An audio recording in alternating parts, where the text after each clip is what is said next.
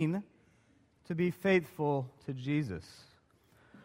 Um, it could be an abstract question. You know, we could, we could get up here, we could uh, theologize about it, we could, we could distance ourselves from it. But the fact of the matter is, the fact of the matter is, every person in this room has just made a promise to help raise this little one up in the faith of Jesus Christ. Parents, y'all made that promise. Church, y'all have made that promise. And if we're going to fulfill it, we're going to help this child receive the faith that we've promised him, we've got to know what it means. We've got to know what it means. He wants us to know what it means. So, what is it? Well, the Bible has plenty of illustrations. Jesus tells us that our faith can move mountains.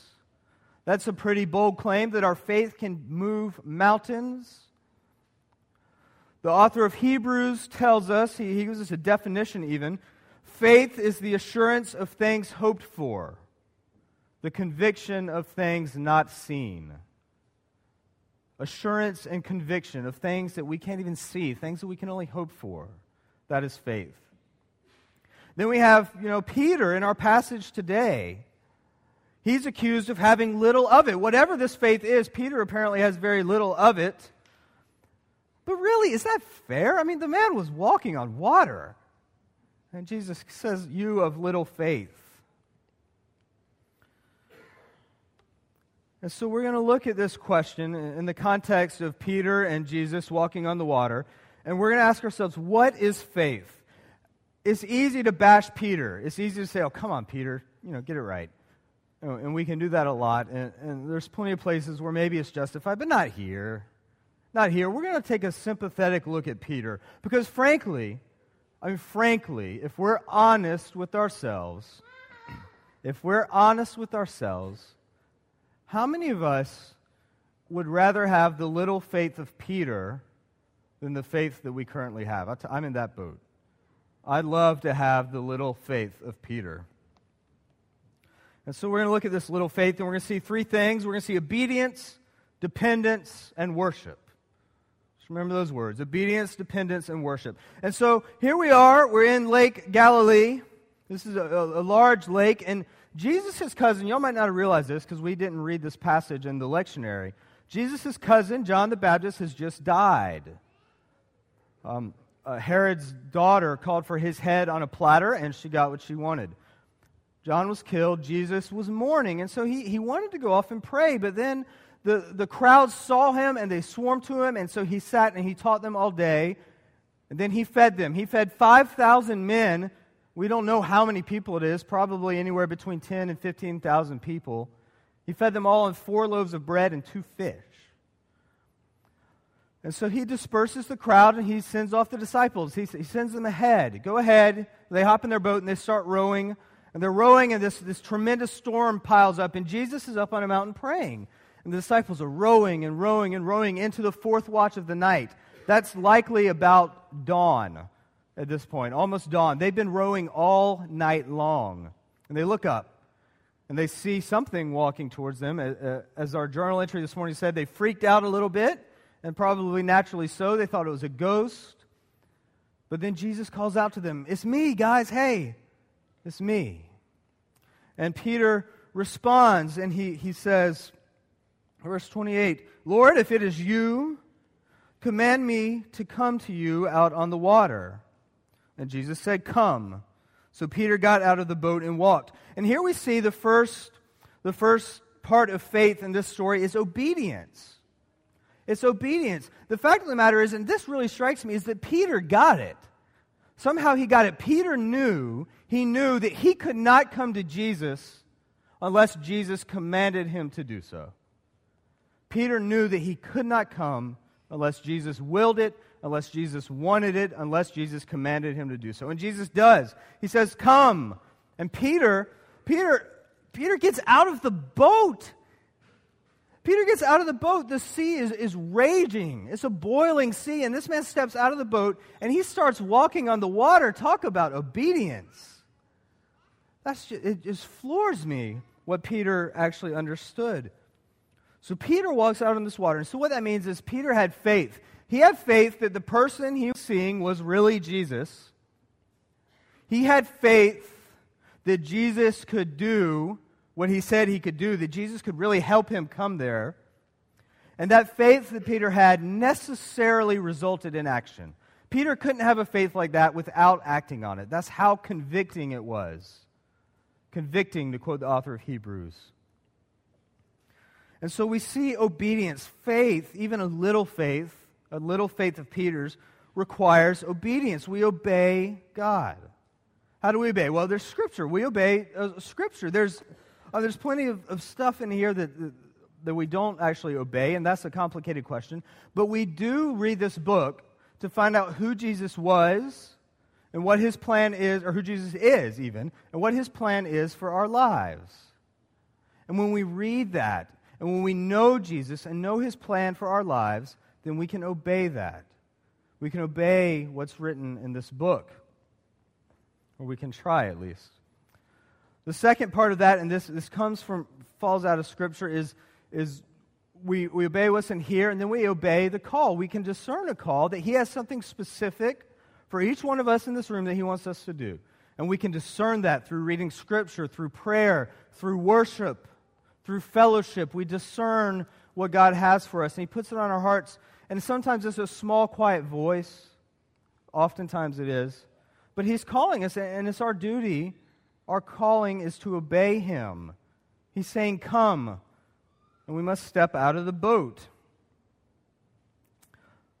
But this is what we have to figure out here because, because if you're honest, and, and I know you are, you know that you don't always obey Christ. I don't always obey Christ. I'd love to, and I don't always obey it. Why is that? Well, the common answer is oh, well, we're all sinners. We're all sinners, so we can't obey Jesus. We've all fallen short of the glory of God, so we can't obey Jesus. And that's, that's kind of the right answer, but disobedience isn't the problem. Okay? Our disobedience isn't the problem, it's just a symptom. The problem is that we lack faith we lack faith. Peter had faith that compelled him to action. And when we disobey, we're not acting on faith. And so, what we're saying, honestly, what we're saying is that we, we reject you, God. You're calling me to do this, you're telling me to do this, and, and I'm not going to do it. I'm rejecting you. I don't believe that you say who you, you are who you say you are. I don't believe what you're offering me in the forgiveness of sins and new life in Christ. I don't believe that you have authority over my life. I have no faith, and so I disobey. Disobedience is a consequence of a lack of faith. And so we see that faithfulness results in obedience, but there's a problem. There's a problem because we can't do it and we don't do it. And we, are all in that boat. We're all in the disobedience boat. We're, we all have those moments where we just, we just don't have the faith that Jesus would want us to have. This brings us to our second observation. Faith in Jesus is about obedience, but, but maybe even more so, or more importantly, it's about dependence. It's about dependence on Christ. So Jesus says, Come, and then verse 30, um, Peter started coming, but when he saw the wind, he was afraid, and he began to sink. So I can, I can picture this scene. Peter, this, this rugged, experienced Galilean fisherman, you know, he steps out onto the water and he's walking, and that's incredible. But he stops and he just looks. You know, Jesus is here and he looks over here just for a second. And he sees the waves and he sees the winds. And he's thinking, I've been here before. I know what this kind of storm is. And I'm not in the boat anymore.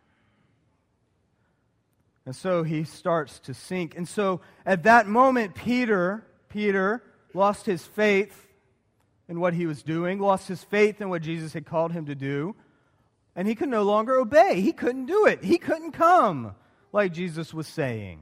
Peter lost his faith and he couldn't obey. And this is where we get to dependence. Because Peter, despite his lack of faith, he knew right where to turn. He didn't go back to the boat, he didn't try to swim. He just said, Lord, save me. Lord, save me. What a great image for us seeking to have a little faith. you know, it is, like I mentioned earlier, it's easier, it's easy to read this passage and bash Peter. Come on, Peter. You were walking on the water. How could you stop? How cool is that? You screwed it all up.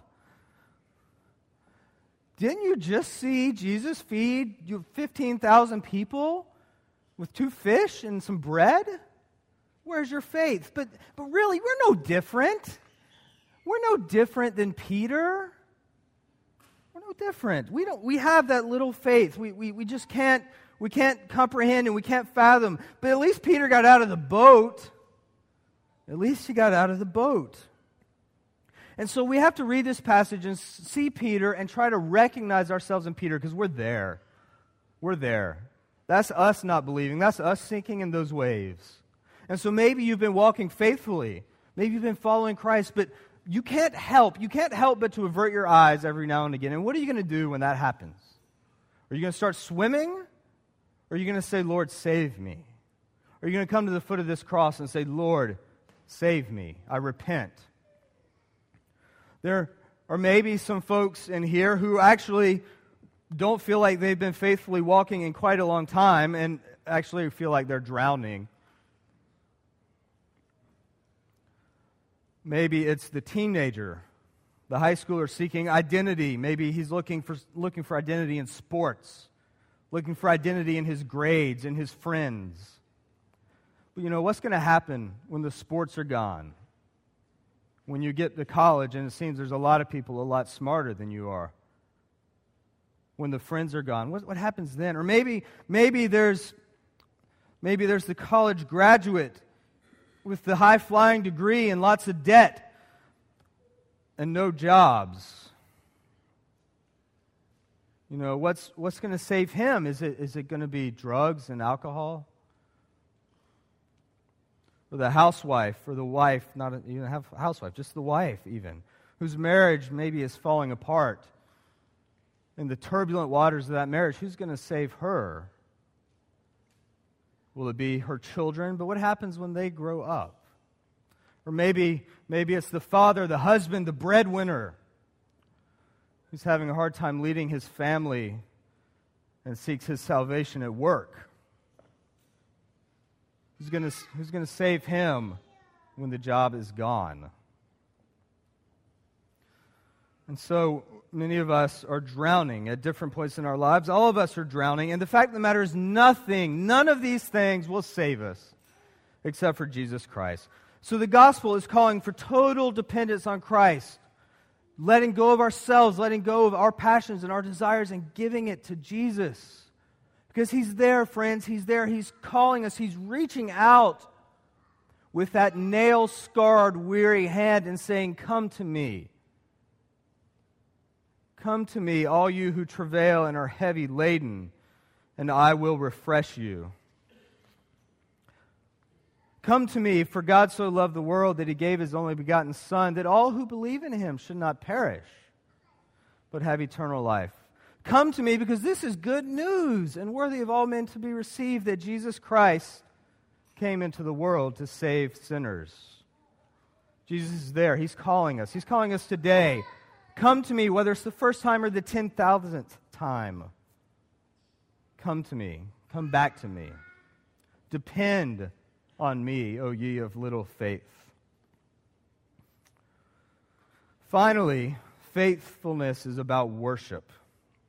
A faithful response to Jesus is about is worship. Jesus immediately reached out his hand and took hold of Peter and saying to him, "O you of little faith, why did you doubt?" And when they got into the boat, the wind ceased, and those in the boat worshipped him, saying, "Truly, you are the Son of God." When I picture this, when I picture this, I see Jesus holding Peter like a new husband holds his bride and carries her across the threshold of their house carrying Peter like this into the boat. It's a glorious image for me. And then I think, well, what would I do if I was in the boat? Well, I'd have a lot of questions. How did you do this? Can I do it? Will I be able to do it when, and when you come back, when you return, when you resurrect us? Am I going to be able to walk on water? That's pretty cool. But that's not the response Jesus gets. That's not the response of the disciples. They simply fall down and worship.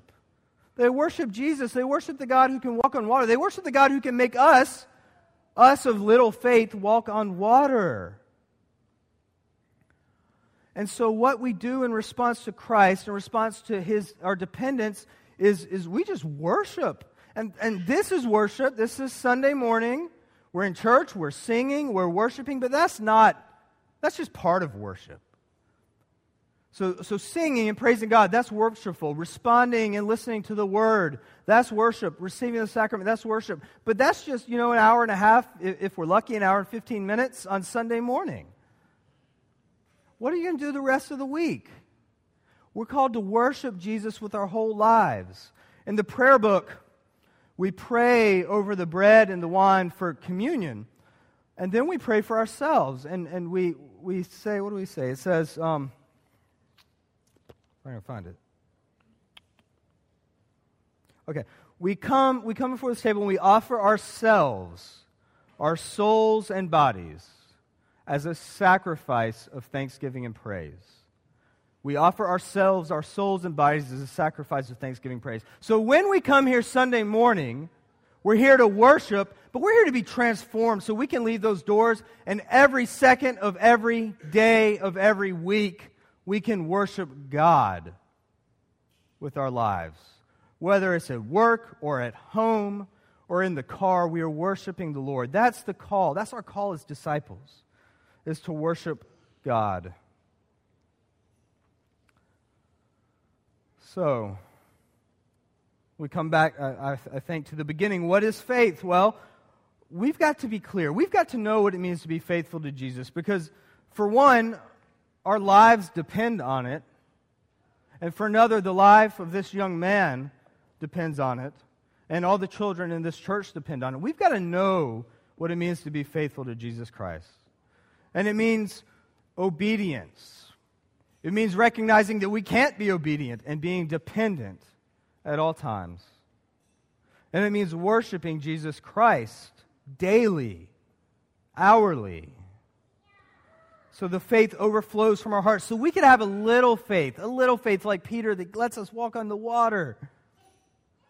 And so when we make these promises, if we read, you know, the line that says we promise to bring them up in the, the Christian faith, if you think that means bringing them to church, then your kids are going to have a Sunday morning faith. You'll have a Sunday morning faith. But if you read that and you say, bring them up in faith, if that means faithfulness day in and day out, if that means a little faith like Peter, then you, then our children will walk on water.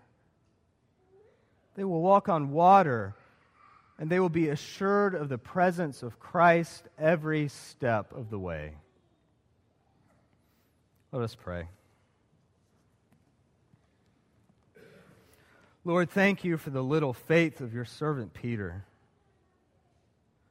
May we desire that little faith. May you give us that little faith so that we could obey you, so that we could depend totally on you, so that we could worship you with our whole lives. We ask this in your holy name, Father, Son, and Holy Ghost. Amen.